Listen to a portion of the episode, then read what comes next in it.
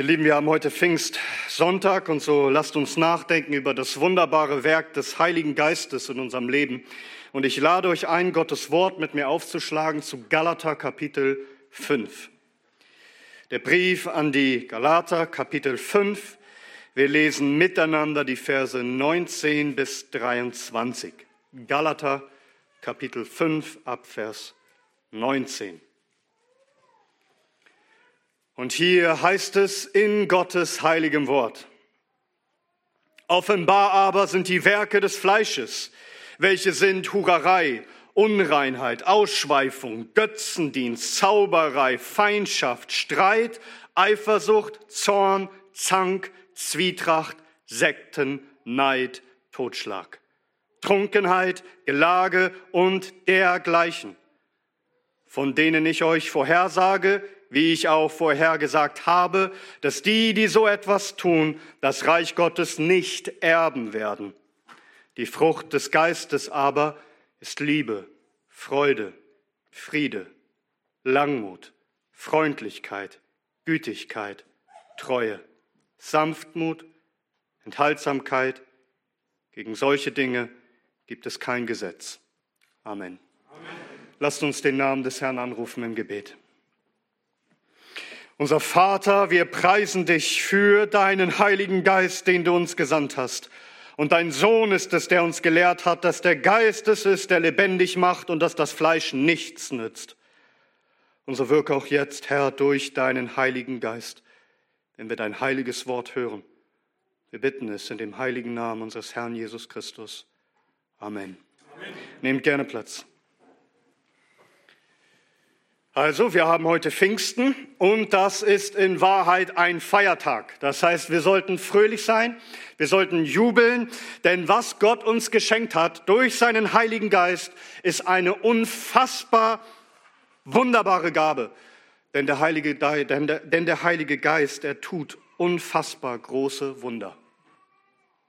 So Gott hat uns in seiner Gnade seinen Sohn gesandt, um Vergebung zu haben. Aber er hat uns auch seinen Heiligen Geist gesandt, damit wir geheiligt werden, damit wir verändert werden. Also Gott schenkt uns nicht nur Vergebung unserer vergangenen Sünden, all der Sünden, die wir trotz dessen, dass wir zu ihm gehören, immer noch tun. Gott ist so gnädig, dass er uns nicht nur vergibt, sondern dass er uns auch grundlegend verändert, dass wir nicht mehr so sind, wie wir immer waren, nicht so bleiben, wie wir jetzt sind. Denke an die Segnungen des neuen Bundes. Gott spricht das in Ezekiel 36. Er sagt, ich werde reines Wasser auf euch sprengen und ihr werdet rein sein. Von all euren Unreinheiten und von all euren Götzen werde ich euch reinigen. Also Vergebung der Sünden. Gott macht dich rein von all deiner Sündenschuld. Aber das ist nicht alles. Und ich werde euch ein neues Herz geben und ich werde einen neuen Geist in euer Inneres geben. Und ich werde das steinerne Herz aus eurem Fleisch wegnehmen und euch ein fleischendes Herz geben. Und ich werde meinen Geist in euer Inneres geben. Und ich werde bewirken, dass ihr in meinen Satzungen wandelt und meine Rechte bewahrt und tut. Hört ihr das? Ein neues Herz, ein neues Leben. Er wird bewirken, dass wir anders wandeln, nämlich in seinen Geboten. Vorher waren wir Gesetzesbrecher, doch er hat uns vergeben. Er schenkt uns ein neues Herz und schenkt uns nun, dass wir in seinem guten Gesetz wandeln. Also Vergebung von Gott, aber auch Veränderung. Ich weiß, oftmals hört man, dass man sagt, Rechtfertigung, also dass wir vor Gott gerecht erklärt werden, das ist monagistisch, also Gott allein wirkt es. Und Heiligung ist synergistisch, also Gott und Mensch müssen zusammenwirken. Nun ist es richtig, dass, dass der Mensch aktiv sein muss bei seiner Heiligung, bei seiner Veränderung. Also das geschieht ja nicht passiv, nicht tatenlos. Du sollst ja kämpfen.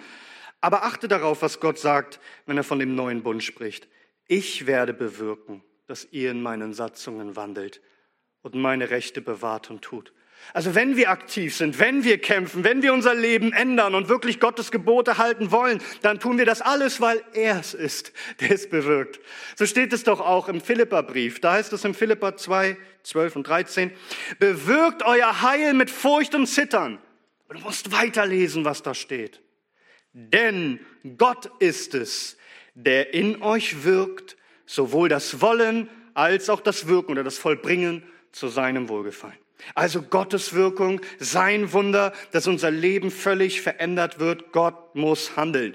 Und die Galater, es war eine ganze Region mit verschiedenen Gemeinden, die standen in der Gefahr, wieder zu meinen, dass sie aus ihrer eigenen fleischlichen Anstrengung durch das Halten der Gesetze und anderer Dinge irgendwie gerecht und heilig vor Gott sein könnten. Sie vergaßen im Grunde das Evangelium, allein aus Christus, allein aus Gnade, allein durch den Glauben, allein durch den Heiligen Geist. Aber ich möchte heute gar nicht so sehr auf den großen Kontext des Galaterbriefes eingehen. Da gäbe es sehr viel zu sagen. Vielleicht lest ihr noch einmal den Brief zu Hause. Aber ich möchte mich heute hier auf Kapitel 5 beschränken, und zwar auf das Zwischenmenschliche, auf das Charakterliche, was der Apostel hier anspricht. Ein großes Wunder muss geschehen, dass der Herr schenkt, dass wir ganz anders miteinander umgehen. Wir sehen heute die Werke des Fleisches, das heißt das, was wir aus uns selbst hervorbringen und zustande bringen. Und wir sehen auf der anderen Seite die Frucht des Geistes, das, was der Geist in uns zustande bringt. Und achtet auf den unmittelbaren Kontext, wenn ihr mal schaut in Galater 5. Wir sehen jetzt, was diesen Text umrahmt. Galater 5 ab Vers 13. Denn ihr seid zur Freiheit berufen worden, Brüder. Nur gebraucht nicht die Freiheit zu einem Anlass für das Fleisch, sondern durch die Liebe dient einander. Denn das ganze Gesetz ist in einem Wort erfüllt, in dem du sollst deinen Nächsten lieben wie dich selbst. Wenn ihr aber einander beißt und fresst, so seht zu, dass ihr nicht voneinander verzerrt werdet. Ich sage aber, wandelt im Geist und ihr werdet die Lust des Fleisches nicht vollbringen. Also Direkt vor unserem Text geht es darum, dass wir in Liebe miteinander umgehen sollen und uns nicht fressen sollen in der Gemeinde. Und dann nach unserem Text, ab Vers 25, wenn wir durch den Geist leben, so lasst uns auch durch den Geist wandeln. Lasst uns nicht voller eitler Ruhmsucht sein, indem wir einander herausfordern, einander beneiden. Dann weiter in Kapitel 6. Brüder, wenn auch ein Mensch von einem Fehltritt übereilt würde, so bringt ihr die Geistlichen einen solchen wieder zurecht, im Geist der Sanftmut. Wobei du auch auf dich selbst siehst, dass nicht auch du versucht werdest. Einer trage des anderen Lasten und so erfüllt das Gesetz des Christus. Also worum geht es? Wie ist dieser Text hier eingerahmt? Es geht darum, dass der Heilige Geist uns vollständig verändert, dass wir nicht mehr selbstsüchtig, nicht mehr selbstzentriert leben, sondern füreinander uns in Liebe hingeben. Wisst ihr, dass wir häufig auch, was die, was die Frucht des Geistes angeht, vielleicht eher, eher so selbstzentriert darüber nachdenken? Dass wir denken, was unsere Heiligung angeht, unsere Veränderung, denken wir daran, ja, was ist für mich wichtig, dass ich anders dastehe vor Gott? Ich möchte diese Sünde überwinden, damit ich besser vor Gott dastehe. Und Wisst ihr, wir haben 1. Korinther 12 gelesen. Wozu gibt Gott Gaben des Geistes? Er gibt sie für die Gemeinde, zum Wohl der Gemeinde. Und tatsächlich gibt Gott auch die Frucht des Geistes nicht einfach für uns selbst, sondern damit Gott sich daran erfreut und die ganze Gemeinde. Unser Umgang soll lieblich und süß und erfreulich sein. Es soll eine Frucht sein, die jeder genießt, weil Gott uns zusammengestellt hat. Die Geistesgaben sind zur Erbauung der Gemeinde, aber auch die Geistesfrucht soll dienen zur Erbauung der Gemeinde. Also lasst uns nun die Werke des Fleisches und dann die Frucht des Geistes betrachten. Und zusammenfassend können wir schon sagen, nichts als Böses kommt von unserem Geist, äh, von unserem Fleisch, und nichts als Gutes kommt vom Heiligen Geist. Also erstens, was wir aus uns selbst zustande bringen und warum wir unbedingt Veränderung brauchen, die Werke des Fleisches, ab Vers 19. Offenbar aber sind die Werke des Fleisches, welche sind Hurerei, Unreinheit, Ausschweifung, Götzendienst, Zauberei, Feindschaft, Streit, Eifersucht, Zorn, Zank, Zwietracht, Sekten, Neid, Totschlag, Trunkenheit, Gelage und dergleichen, von denen ich euch vorhersage, wie ich auch vorhergesagt habe, dass die, die so etwas tun, das Reich Gottes nicht erben werden.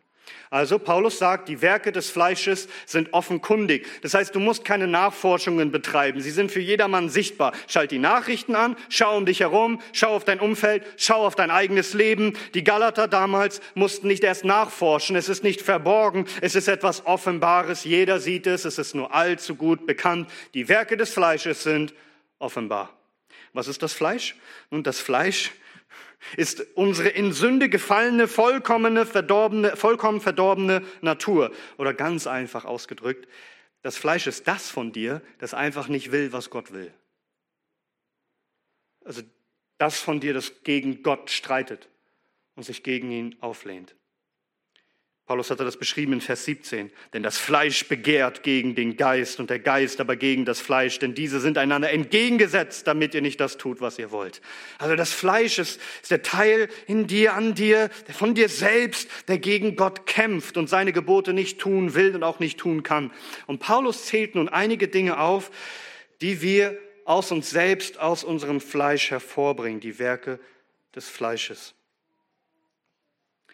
Was der Apostel hier aufzählt, könnte man eigentlich so in vier Kategorien unterteilen. Und der Übergang ist fließend, man kann das nicht auseinanderreißen, ist schon klar, aber wenn wir wollten, könnten wir sagen, die erste Kategorie beschreibt sexuelle Sünden, wo wir vor allem gegen uns selber sündigen, das werde ich später nochmal zeigen.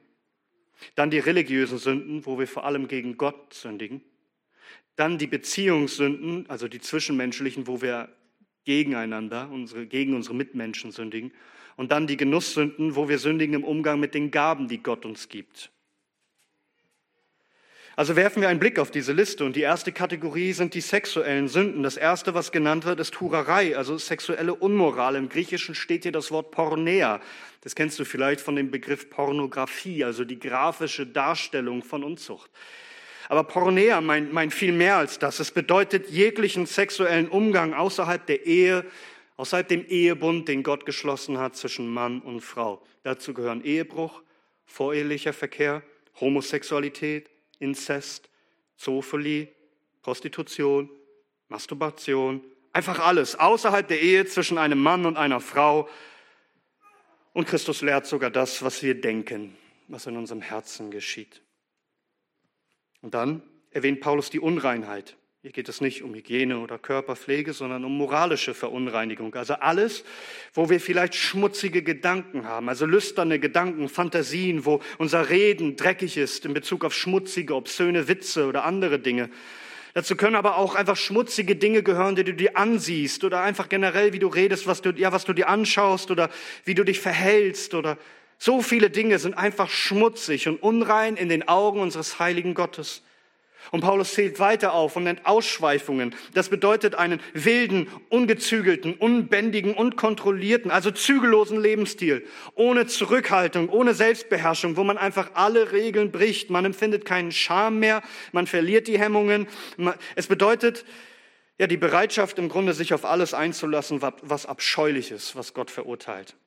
Es gibt diese Leute, die sitzen die ganze Woche hindurch gesittet im Büro im Anzug und am Ende der Woche, am Wochenende verlieren sie alle Hemmungen und lassen, so sagen wir es, die Sau raus. Das, was eigentlich in ihnen steckt. Alles hemmungslos zu tun, was sie eigentlich tun wollen. Ohne Kontrolle, vor allem in Bezug auf die Sexualität keine Grenzen zu kennen. Das ist jetzt diese eine der, der sexuellen Sünde. Die zweite Kategorie sind die religiösen Sünden. Also Paulus nennt hier als erstes Götzendienst. Das bedeutet, dass man etwas anstelle des einen wahren Gottes, der Heiligen Schrift, des dreieinigen Gottes anbetet, verehrt und dient. Das bedeutet konkret, alle Religionen, alle anderen Religionen, außer das Christentum. Das Christentum ist aus dem Geist, alles andere ist aus dem Fleisch. Alle Religionen der Welt sind Werke des Fleisches. Es ist Götzendienst. Und alles kann dazugehören. Ja? Ob das jetzt Bilderanbetung ist, irgendwelche Heiligenanbetungen oder Engelanbetungen oder ob das heutzutage irgendwelche Idole sind, irgendwelche Popstars, denen man entgegenkreischt, die man regelrecht verehrt. Oder Selbstverherrlichung. Ich meine, wir reden heute von mein Image, mein Bild ist mir das Allerwichtigste. Selbstverherrlichung, Selbstvergötterung. Aber es kann auch Habsucht, beinhalten. Also, dass du Dinge, materielle Dinge mehr liebst als Gott und dass irgendetwas anderes die Stellung Gottes in deinem Leben einnimmt. Und das nächste, das der Apostel nennt, ist Zauberei. Zauberei bedeutet, ich wende mich an eine andere Macht als an Gott allein. Also ich vertraue nicht auf Gott allein, sondern versuche andere Mächte zu nutzen, anzuzapfen und zu befragen.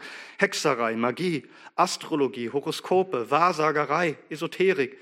Feng Shui oder Spiritismus, Okkultismus, Aberglaube, Talismane, Glücksbringer und so weiter und so fort. Und das griechische Wort, das hier benutzt wird, ist Pharmakeia, woher das Wort Pharmazie kommt. Also es, es beinhaltet auch alle bewusstseinsverändernden, erweiternden Drogen, Psychedelika oder irgendwelche fragwürdigen Hilfsmittel, Heilmittel, Heilkünste, Edelsteine, Homöopathie, Hypnose, fernöstlichen Krams, was auch immer, Meditation und alles andere, was du aufzählen willst. Kurzum, All das, wo Menschen versuchen, Kräfte anzuzapfen, anstatt zu den Gott, unserem Schöpfer zu kommen und ihn zu verherrlichen und Hilfe allein bei ihm zu suchen. Gott hasst es. Zauberei. Die nächsten Sünden, die Paulus nennt, sind zwischenmenschliche Sünden, die es unter uns Christen in der Gemeinde doch nicht geben soll. Feindschaft, also wo man ständig dem anderen feindselig gegenüber ist, wo man andere als Feinde sieht, wo man sie hasst und, und anfeindet und einfach Groll gegen sie hegt und böse Gedanken über sie hat, das soll es unter uns nicht geben. Und er nennt generell Streit, also dass du ein Streithahn bist, ständig auf Krawall gebürstet, streitsüchtig, streitlustig, immer in dieser feindseligen Einstellung unterwegs. Und deswegen ständig Wortgefechte hast und heftige Auseinandersetzungen und immer wieder zanken musst.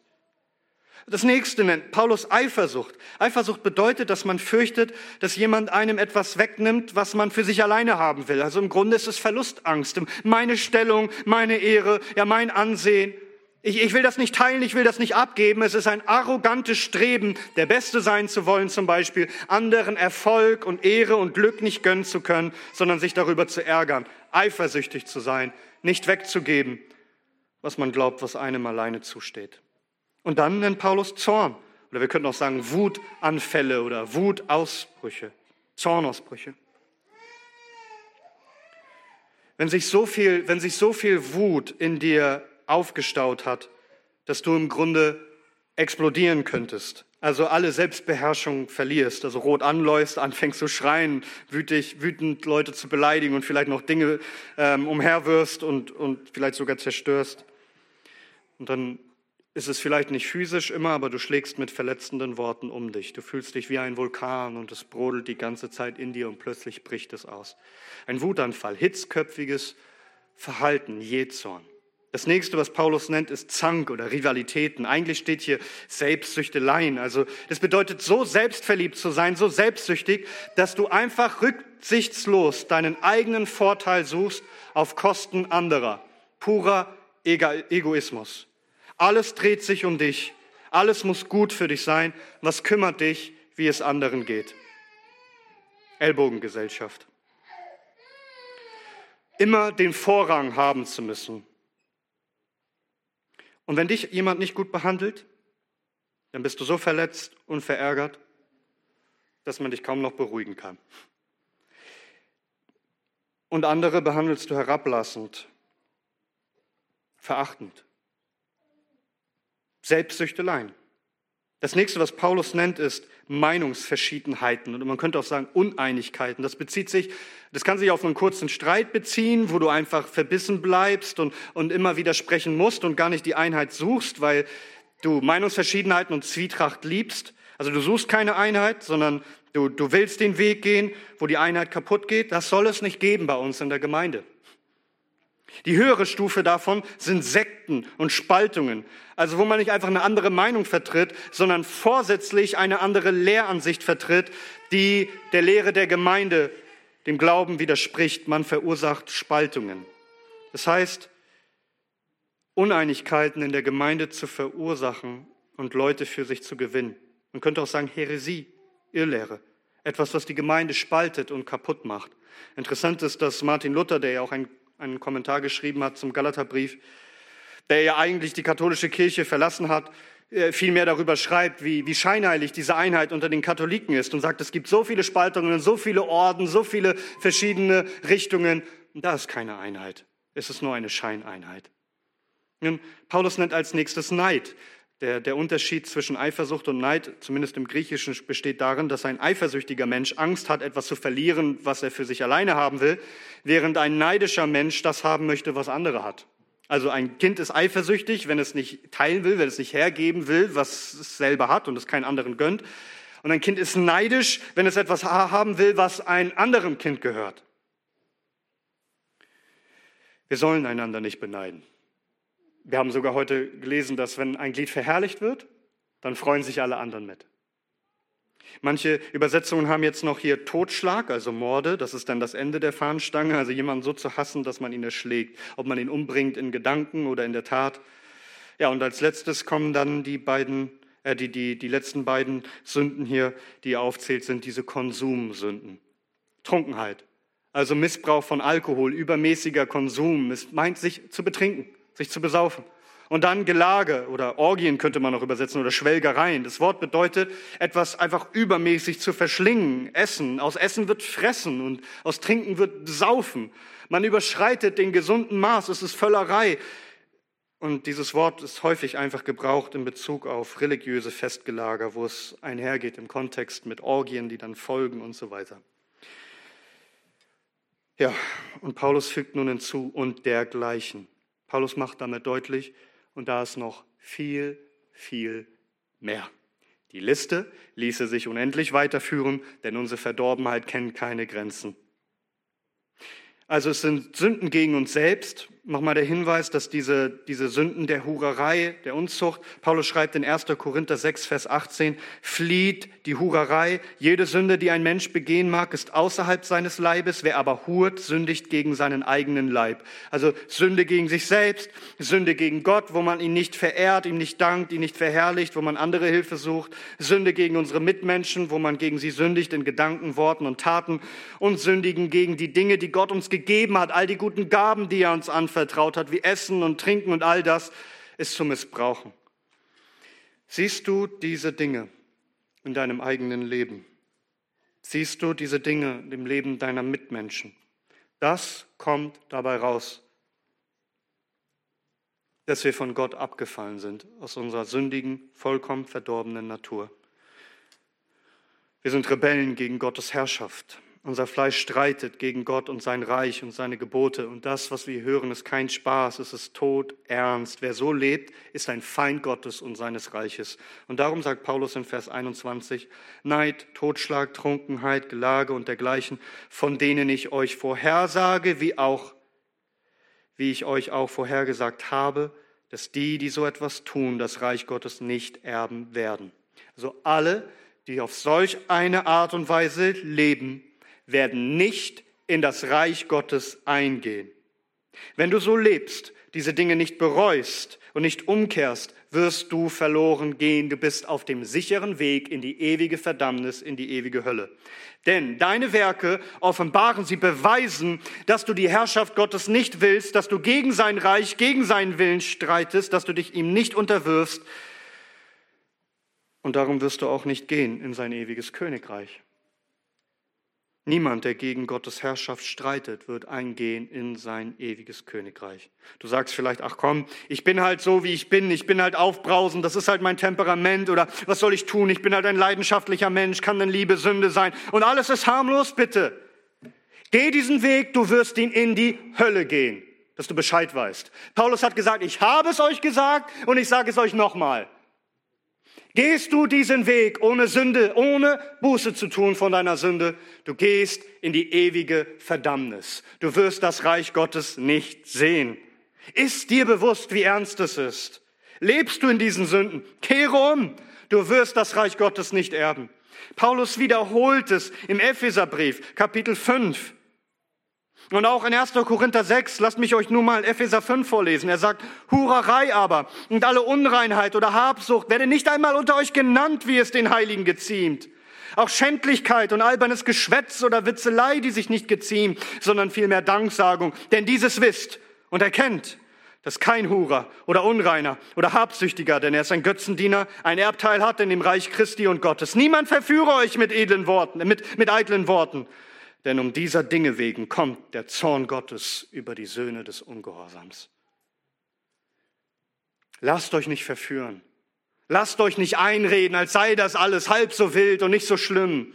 Paulus sagt es uns. Wenn du das doch siehst in deinem eigenen Leben, diese Dinge, wenn du mal durchgehst, diese Werke des Fleisches und dir eingestehen musst, dass vieles davon offenbar ist, auch in deinem Leben, und sei es auch nur in Gedanken, Erkennst du nicht, dass du Vergebung brauchst? Reinigung, Rechtfertigung durch das Opfer Jesu Christi, dass Christus stellvertretend für dich sterben musste am Kreuz, um den Zorn Gottes auf sich zu nehmen, dass du Vergebung brauchst. Aber du brauchst nicht nur Vergebung, du brauchst auch Veränderung, tiefgreifende Veränderung, dass du nicht mehr der bist, der du jetzt bist oder der du einst warst, sondern dass du übernatürlich verändert wirst. Lasst uns nun schauen, was der Heilige Geist bewirkt. Wenn Gott dir vergibt und dich reinigt von aller Sündenschuld, was nun der Heilige Geist übernatürlich in dir bewirkt, was du selbst aus eigener Kraft und Anstrengung niemals zustande bringen würdest. Das führt uns zu unserem zweiten Punkt, was der Geist in uns hervorbringt.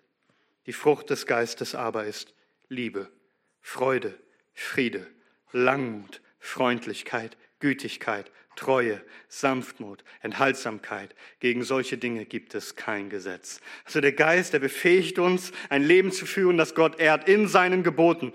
Und deshalb bringt der Geist neue, heilige Eigenschaften hervor, die wir selbst nicht hervorbringen können. Und es heißt hier die Frucht des Geistes. Warum spricht Paulus hier von einer Frucht? Warum benutzt er nicht im Vergleich das Wort Werke? Also die Werke des Fleisches, warum nicht auch die Werke des Geistes? Nun, lasst mich euch fünf Gründe nennen, warum ich denke, dass Paulus hier von Frucht spricht.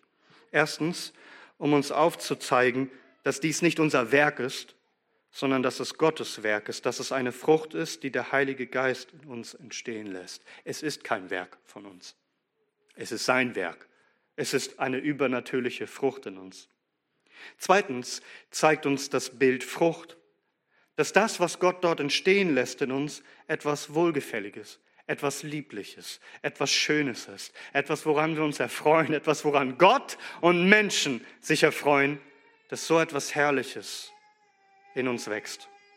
Nun drittens zeigt es uns auch, dass es hier nicht einfach um Werke geht, sondern dass erst etwas entstehen muss, nämlich eine charakterliche Änderung. Es geht nicht bloß um äußerliches Verhalten, es geht darum, dass in uns selbst etwas verändert wird und Leben entsteht und heranreift. Das heißt, Gott zielt auf deinen Charakter, er muss erst die Wurzel verändern, dann können sich die äußeren Früchte verändern. Und viertens zeigt uns dieses Wort, die Frucht des Geistes, auch eine Einheit. Denn es ist die eine Frucht. Es ist ein einziges Paket. Hier werden neun Eigenschaften genannt. Und dennoch ist es eine Frucht. Also stell dir vor, eine Traube mit neun Weinbeeren daran. Also der Geist bringt die ganze Frucht in dir hervor, nicht nur ein oder zwei Eigenschaften. Also du kannst nicht sagen, Liebe habe ich schon, aber, aber, aber Freude, das, das ist nichts für mich. Ein Christ, der trägt alle Facetten dieser Frucht. Jede Beere dieser Traube des Geistes soll an dir zu finden sein. Und fünftens zeigt uns dieses Bild auch auf, dass es ein Wachstumsprozess ist. Also diese Eigenschaften sollen immer, immer mehr reifen und immer mehr zutage treten in deinem Leben. Nun, und das lasst mich vorweg sagen. Christus sagte, dass wir an den Früchten dass man Menschen an den Früchten erkennt, ob sie gut sind. Weißt du, du kannst alles Mögliche sein. Du kannst ein gescheiter Kerl sein. Weißt du, du kannst sogar ein kluger, angesehener Prediger sein. Du kannst tolle Vorträge halten. Du kannst so vieles tun, aber das hier kann man nicht fälschen. Du kannst auftreten und sagen, aber haben wir nicht in deinem Namen dieses oder jenes getan? Die Frucht, die kann man nicht fälschen bringst du diese Frucht hervor. Nun schauen wir auf die Frucht des Geistes einmal genauer. Das erste, das Paulus nennt, ist die Liebe. Die Liebe wird hier als erstes genannt, weil, wie wir wissen, es die größte von allen Mist und viele Ausleger sagen, das ist das erste, was genannt wird und alles andere, was danach genannt wird, äh, legt sozusagen die Liebe aus, weil wir kennen das ja aus 1. Korinther 13, da heißt es, die Liebe ist langmütig, ist gütig, die Liebe neidet nicht, die Liebe tut nicht groß, sie bläht sich nicht auf, sie gebärdet sich nicht unanständig, sie sucht nicht das ihre, sie lässt sich nicht erbittern, sie rechnet das Böse nicht zu, sie freut sich nicht über die Ungerechtigkeit, sondern sie freut sich mit der Wahrheit, sie erträgt alles, sie glaubt alles, sie hofft alles, sie erduldet alles. Also Wir könnten sagen, alles, was nun folgt, äh, entfließt eigentlich aus dieser Liebe. Und wenn der Apostel spricht von Liebe, dann meint er natürlich nicht dieses Gefühl von Schmetterlingen im Bauch, wie man es im Deutschen sagt, wenn man verliebt ist. Oder es meint auch nicht einfach, sich körperlich zu jemandem hinzu, äh, irgendwie hingezogen zu fühlen. Die, die, im, Im Griechischen, da kann man viel mehr differenzieren zwischen diese Arten von Liebe. Es gibt die Liebe, die man zu Verwandten hat, die Liebe, die man zu einem Freund hat. Es gibt erotische Liebe. Aber es gibt auch eine ganz besondere Liebe, und das ist diese Liebe, von der Paulus hier spricht. Eine Liebe, die mit Aufopferung und Selbsthingabe zu tun hat. Die Liebe, die Paulus beschreibt, meint, sich für Gott und für die Mitmenschen ganz hinzugeben. Das ist eine Liebe, die göttliche Liebe ist, die Gott in dein Herz gesandt hat. Es ist die Befreiung von allem Egoismus und aller Egozentrik. Es, meint, ich lebe nicht mehr für mich selbst, ich gebe mich Gott und meinen Mitmenschen ganz hin. Das ist etwas, was Gott in dir hervorbringen muss.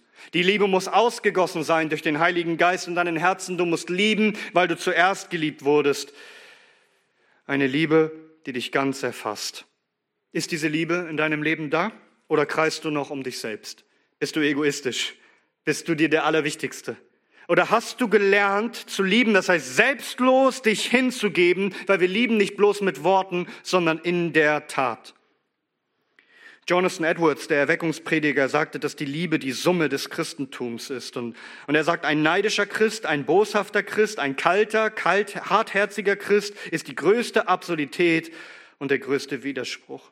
Also ist diese Liebe eingezogen in deinem Herzen, dass du plötzlich nicht mehr für dich selbst lebst, sondern für den Gott, der sich für dich hingegeben hat und für deine Mitmenschen. Das nächste ist, was er nennt, Freude. Und interessant, wie, wie Martin Luther es kommentiert. Er, er sagt, Gott ist ein Feind der Traurigkeit des Geistes. Er hasst traurige Lehre, traurige Gedanken und Worte und er liebt die Fröhlichkeit. Er ist nicht gekommen, um uns traurig zu machen, sondern um uns fröhlich zu machen. Nun, selbstverständlich wissen wir, dass Dr. Martin Luther sagt, Gott ist gekommen, um uns traurig zu machen in der Hinsicht, dass er uns von unserer Sünde überführt, aber nicht damit wir traurig bleiben, sondern damit wir fröhlich werden. Das ist nicht eine Freude, die du empfindest, wenn deine Lieblingsfußballmannschaft gewinnt.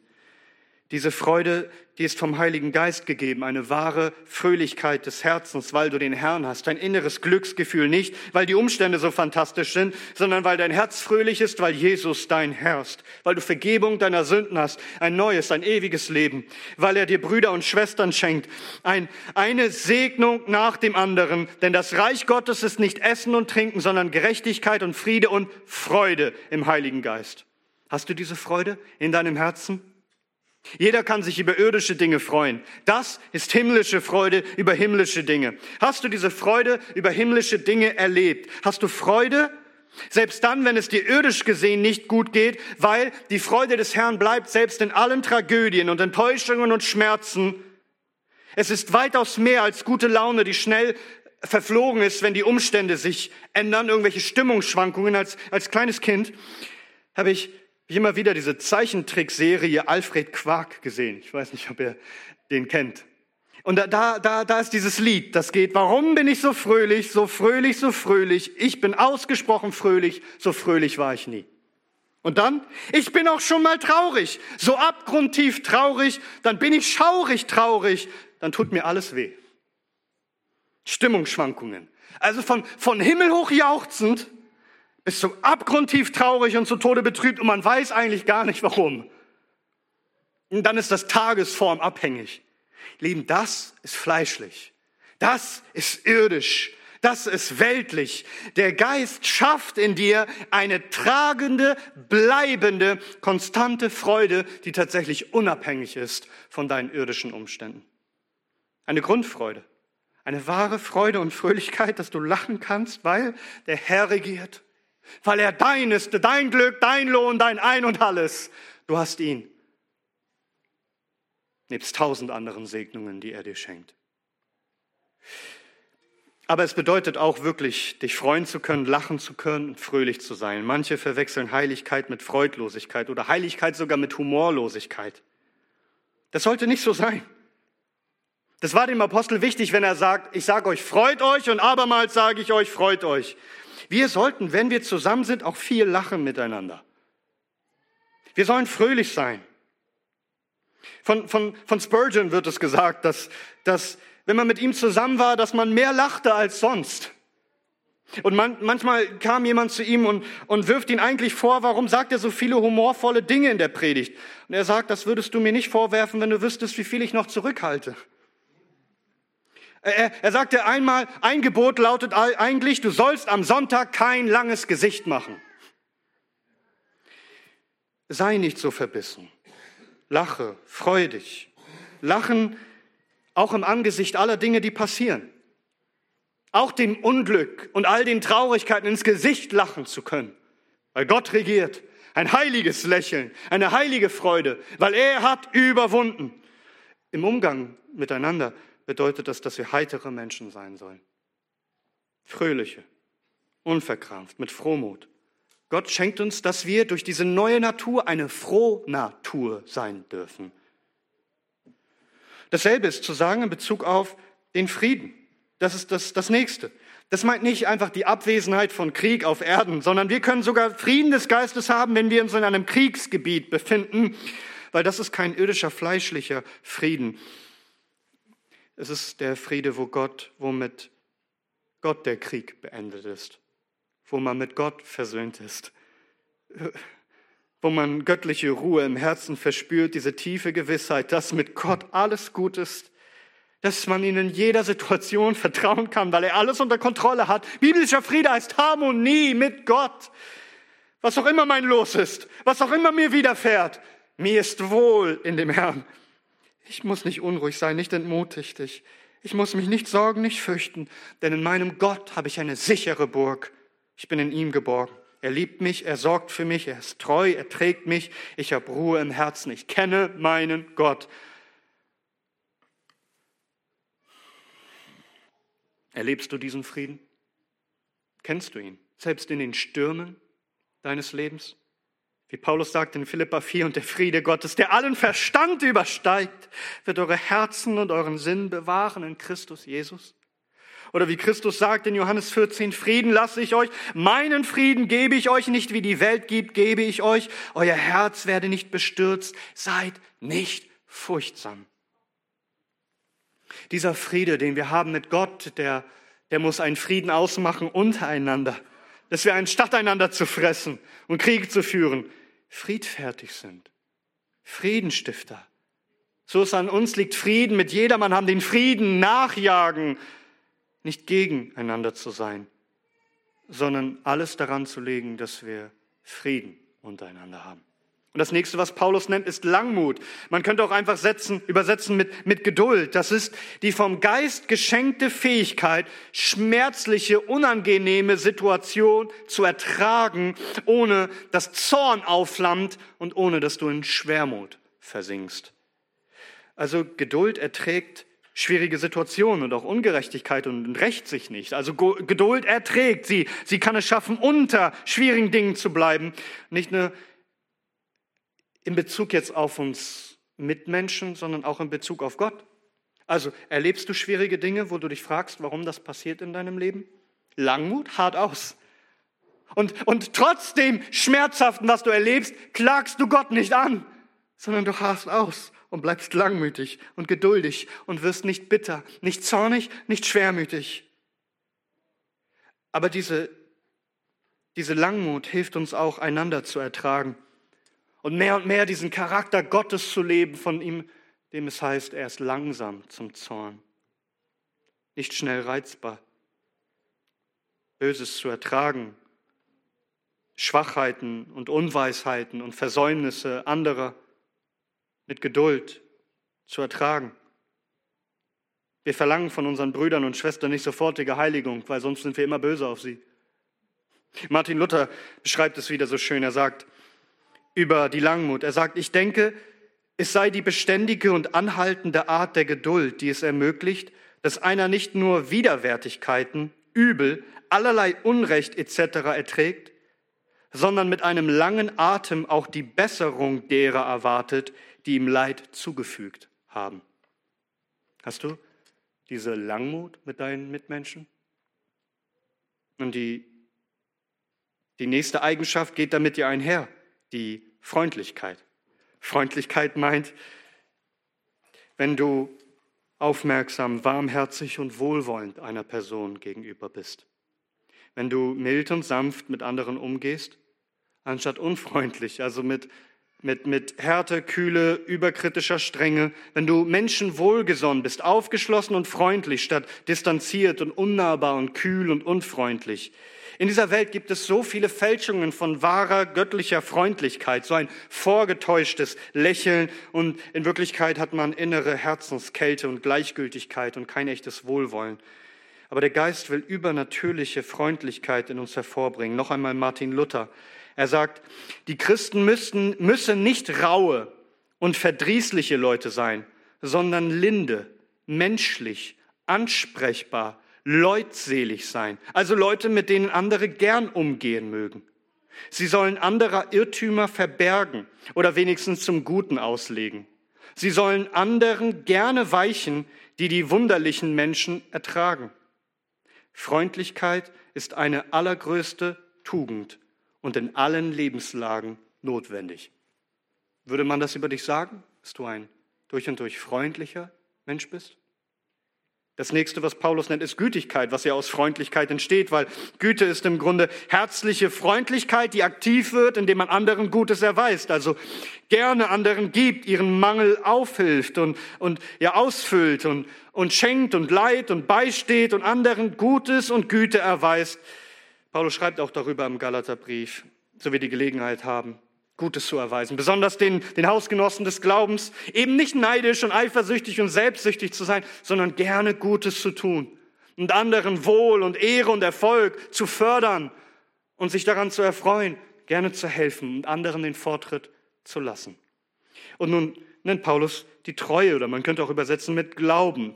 Man könnte es in beide Richtungen übersetzen, entweder Glaube oder Treue, also entweder weil man vertraut oder man ist vertrauenswürdig. Man glaubt, beziehungsweise ist man glaubwürdig. Der Heilige Geist befähigt uns zu beiden. Er befähigt uns dazu, dass wir Christus, dass wir Gott ganz vertrauen, aber dass wir auch ihm treu bleiben. Das heißt tatsächlich Glaube, Treue, das ist eine Gabe vom Geist. Niemand glaubt und niemand ist treu, es sei denn, der Geist bewirkt es in einem Menschen. Er befähigt uns auch, dass wir Menschen gegenüber völlig vertrauenswürdig und zuverlässig und loyal sein können. Denn wir sind von Natur aus misstrauisch, skeptisch und selber völlig unzuverlässig.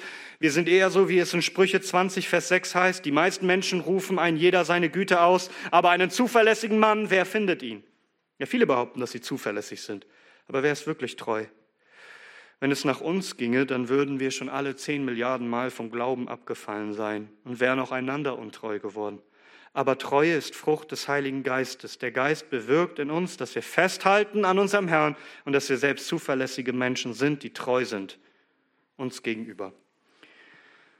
Luther sieht diese Treue und Glauben gerade in Bezug im Leben untereinander und er sagt, Zitat, wer also diesem Glauben Wer also mit diesem Glauben ausgestattet ist, ist kein argwöhnischer Mensch, sondern ohne Falsch, eines redlichen und aufrichtigen Herzens. Wenn er auch getäuscht wird und anderes erfährt, als er glaubt, so ist er doch lind, so dass er Enttäuschungen lieber nicht zurechnet. Auf der anderen Seite, die Menschen, die diese Tugend nicht haben, sind misstrauisch, schwierig, missmutig, voll Gift und Galle. Sie glauben niemanden als sich selbst, können nichts ertragen, weichen niemanden, was sie sehen und hören, bekritteln und verdrehen sie und von allen, die nicht von ihrer Partei sind, scheiden sie sich. Wenn das geschieht, ist es unmöglich, dass Liebe, Freundschaft, Einigkeit, Frieden unter den Menschen bestehe. Wenn diese aber weg sind, ist dieses gegenwärtige Leben nichts anderes als Beißen und Fressen. Die Liebe aber glaubt alles und wird oft getäuscht. Und daran tut sie recht. Denn es ist besser, mit mäßigem Schaden getäuscht zu werden, als dass die ganze Freundschaft und Eintracht der Menschen zugrunde gehe. Zitat Ende. Treu sein zu können, selbst wenn man enttäuscht wird, selbst wenn man bei anderen sieht, wie Untreue sich in ihrem Leben breit macht. Ist dir klar, warum wir den Geist so dringend benötigen? Weil das schaffen wir nicht aus eigener Kraft. Das, das bringen wir nicht zustande. Genauso wenig das nächste, die Sanftmut. Äh, Luther definiert es so, er sagt, das ist die Tugend, wenn einer nicht leicht zum Jezorn bewegt wird. Nun, Sanftmut hat in der Bibel immer etwas mit Demut und mit Milde zu tun. Also Sanftmut bedeutet nie ein Schwächling oder ein Weichling zu sein, denn unser Herr war sanftmütig und von Herzen demütig, aber er war nicht schwach. Aber Sanftmütigkeit bedeutet, vor Gott erstmal demütig zu sein, nicht hartherzig, nicht widerspenstig, sondern sein Wort aufzunehmen, sich sanftmütig zu fügen unter dem, was er sagt. Und gegenüber den Mitmenschen bedeutet es, demütig aufzutreten und sich nicht zu überheben. Also statt Menschen einfach zu vernichten, zu richten, sie zu schonen, sie zu lieben, sie retten zu wollen, den glimmenden Docht nicht auszulöschen. Sanftmütigkeit gegenüber den Menschen geht immer mit Milde einher. Wir lesen das an so vielen Stellen. Ich lese euch ein paar Beispiele. 1. Korinther Kapitel 4, Vers 21. Was wollt ihr? Soll ich mit der Rute zu euch kommen oder in der Liebe und im Geist der Sanftmut? 2. Korinther 10, Vers 1. Ich selber aber, Paulus, ermahne euch durch die Sanftmut und Milde des Christus, der unter euch anwesend, zwar demütig, abwesend, aber kühn euch gegenüber bin. Oder 2. Timotheus 2, Vers 25. Der in Sanftmut die Widersacher zurechtweist, ob Gott ihnen nicht etwa Buße gebe zur Erkenntnis der Wahrheit. Hier geht es um Umgang mit sektiererischen Menschen. Titus Kapitel 3, Vers 2. Die Christen sollen niemanden lästern, nicht streitsüchtig sein, milde, allen Sanftmut zu erweisen gegen alle Menschen. Das ist ja auch das, was Paulus im, im konkreten Kontext sagt, dass wir einander nicht herausfordern sollen, nicht einander fressen sollen. Und, und wenn wir sehen, dass jemand mit, ja, von einem Fehltritt übereilt wird, dann sollen, dann sollt, so sagt Paulus, dann sollt ihr die Geistlichen einen solchen wieder zurechtbringen im Geist der Sanftmut. Sanftmut bedeutet also, anderen aufhelfen zu wollen, dass sie nicht gerichtet werden, dass sie Gnade finden, dass sie sich bessern, dass ihnen geholfen wird, statt sie auszulöschen, zu hoffen, dass der glimmende Docht wieder neu entfacht wird und die Lasten anderer zu tragen. Galater 6, Vers 2. Nun nennt Paulus noch Enthaltsamkeit oder man könnte auch einfach besser übersetzen Selbstbeherrschung oder Mäßigung oder Keuschheit. Also Kontrolle über sich selbst zu haben, die Kontrolle über seine Gefühle, über seine Zunge zu haben, über seine Taten. Der Geist also, der Geist sorgt nicht für unkontrollierbares Lachen, dass man rücklings hinfällt und einfach sich nicht mehr kontrollieren kann. Der Heilige Geist bewirkt genau das Gegenteil. Dass du feststehst, selbstbeherrscht und treu bist. Also, dass du dich weder unkontrolliert der Lust und irgendwelchen Gefühlen gibst, aber auch nicht der Schwermut, irgendwelchen Stimmungsschwankungen. Und selbst, der Heilige Geist bewirkt selbst, dass wenn du in schwierigen Situationen bist, sagen wir mal Krankheit, das heißt in Sprüche 18, Vers 14, der Geist eines Mannes erträgt seine Krankheit. Also selbst in schwierigen Situationen wie Krankheit, Selbstbeherrschung zu bewahren, nicht zu murren, nicht zu klagen, nicht zu schimpfen, nicht bitter zu werden, sondern treu mit dem Herrn zu wandeln und selbstbeherrscht zu sein. Es bedeutet auch Mäßigung, nicht zu übertreiben, nicht zu extrem zu werden, sondern sich beherrschen zu können. Der Geist gibt Selbstbeherrschung. Nachdem Paulus das alles nennt, sagt er in Vers 23, Sanftmut, Enthaltsamkeit, gegen solche Dinge gibt es kein Gesetz. Gegen solche Dinge, sagt Paulus, gibt es kein Gesetz, denn das war doch gerade, was Gott tut. Er sendet seinen Geist in unser Herz, dass wir in seinen Geboten wandeln. Dagegen gibt es kein Gebot, sondern das ist die Erfüllung des Gebotes Gottes. Das ist also das große Wunder der Veränderung. Das ist der Geist, der kommt und in seiner Kraft ein gewaltiges Wunder in dir zu wirken. Die Fähigkeit, das Verlangen zu tun, was Gott sagt. Vielleicht mag der eine oder andere sich jetzt fragen, aber was soll ich tun, wenn ich mir diese Veränderung wünsche? Alles beginnt damit, was wir lesen in Vers 24 und 25. Die aber des Christus sind, haben das Fleisch gekreuzigt samt den Leidenschaften und den Begierden. Wenn wir durch den Geist leben, so lasst uns auch durch den Geist wandeln. Alles beginnt hier, dass du kommst zu Christus, den einzigen Retter, und sagst, Christus, ich will dein sein. Bisher habe ich mein eigenes Leben unter meiner eigenen Herrschaft geführt, unter der Herrschaft der Sünde und des Satans, meines Fleisches. Mein Fleisch hat nichts hervorgebracht, außer Werke des Bösen. Ich habe nichts Gutes hervorgebracht. Ich weiß, dass in mir, das heißt in meinem Fleische, nichts Gutes wohnt, so sagt Paulus es. Nur Böses. Und ich weiß, ich verdiene dein Gericht.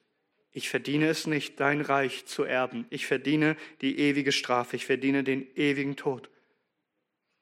Aber ich habe gehört, dass du selbst, Christus, ins Fleisch gekommen bist, dass du selbst gekreuzigt wurdest für die bösen Werke des Fleisches, um die Strafe auf dich zu nehmen für meine Leidenschaften und Begierden, für all die bösen Werke, die ich getan habe mein Leben lang.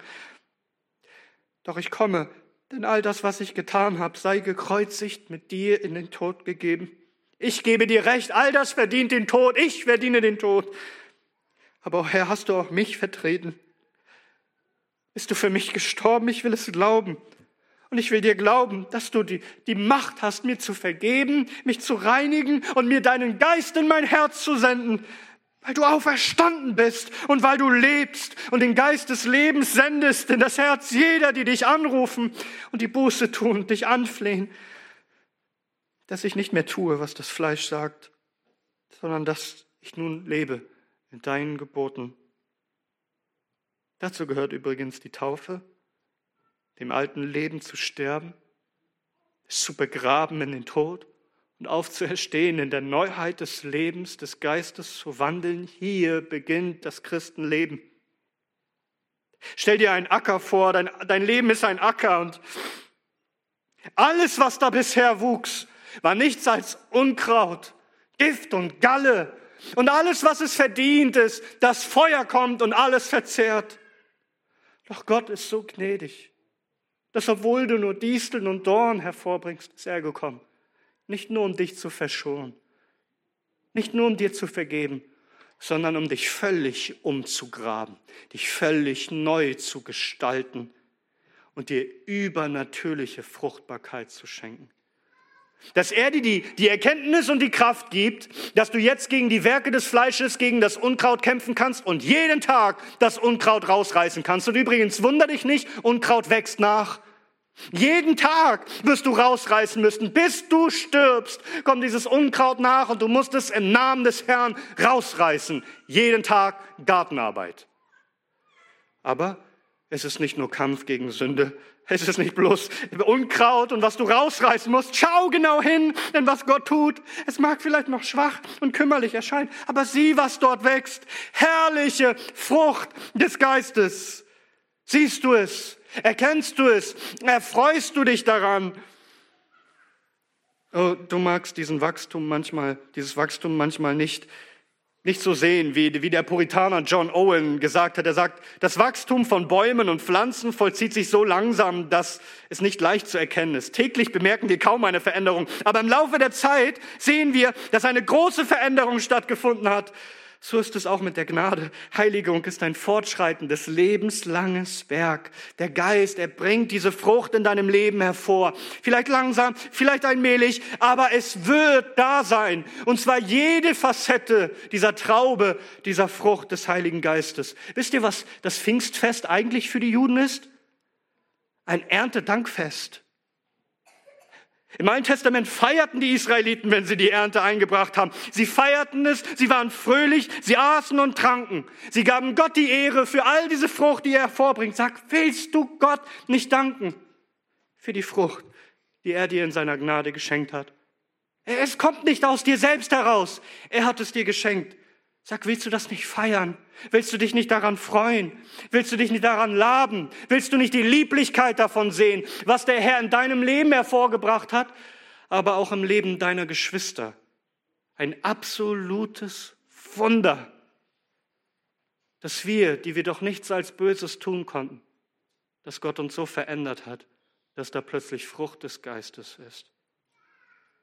Jeder, jeder Christ der die Frucht des Geistes trägt, ist ein, ein absolutes Wunder. Lasst uns das feiern. Lasst uns fröhlich sein. Lasst uns Gott die Ehre geben und beklage nicht bloß den Mangel, den du siehst in deinem Leben. Klage nicht bloß über das Unkraut. Lobe Gott für jede Frucht, die du siehst. Freue dich daran und preise deinen König. Denn all das, was wir sehen, ist letztendlich Christus, der an uns Gestalt gewinnt. Ist er nicht die Verkörperung von all dem? Ist er nicht all das, von dem wir gerade gelesen haben, in Person vollkommen? Oh, und wenn er in uns wohnt und thront und seine Herrschaft, sein Reich sich in uns ausbreitet, dadurch, dass Frucht entsteht, dann wissen wir, dass wir auch seines Reiches Erben sind. Und darum freuen wir uns und geben alle Ehre, nicht uns selbst, nicht uns, o oh Herr, nicht uns, sondern dir sei alle Ehre. Gepriesen sei unser Herr, der uns seinen Geist schenkt, damit seine Frucht entsteht. Ihm sei die Ehre von Ewigkeit zu Ewigkeit. Amen. Amen.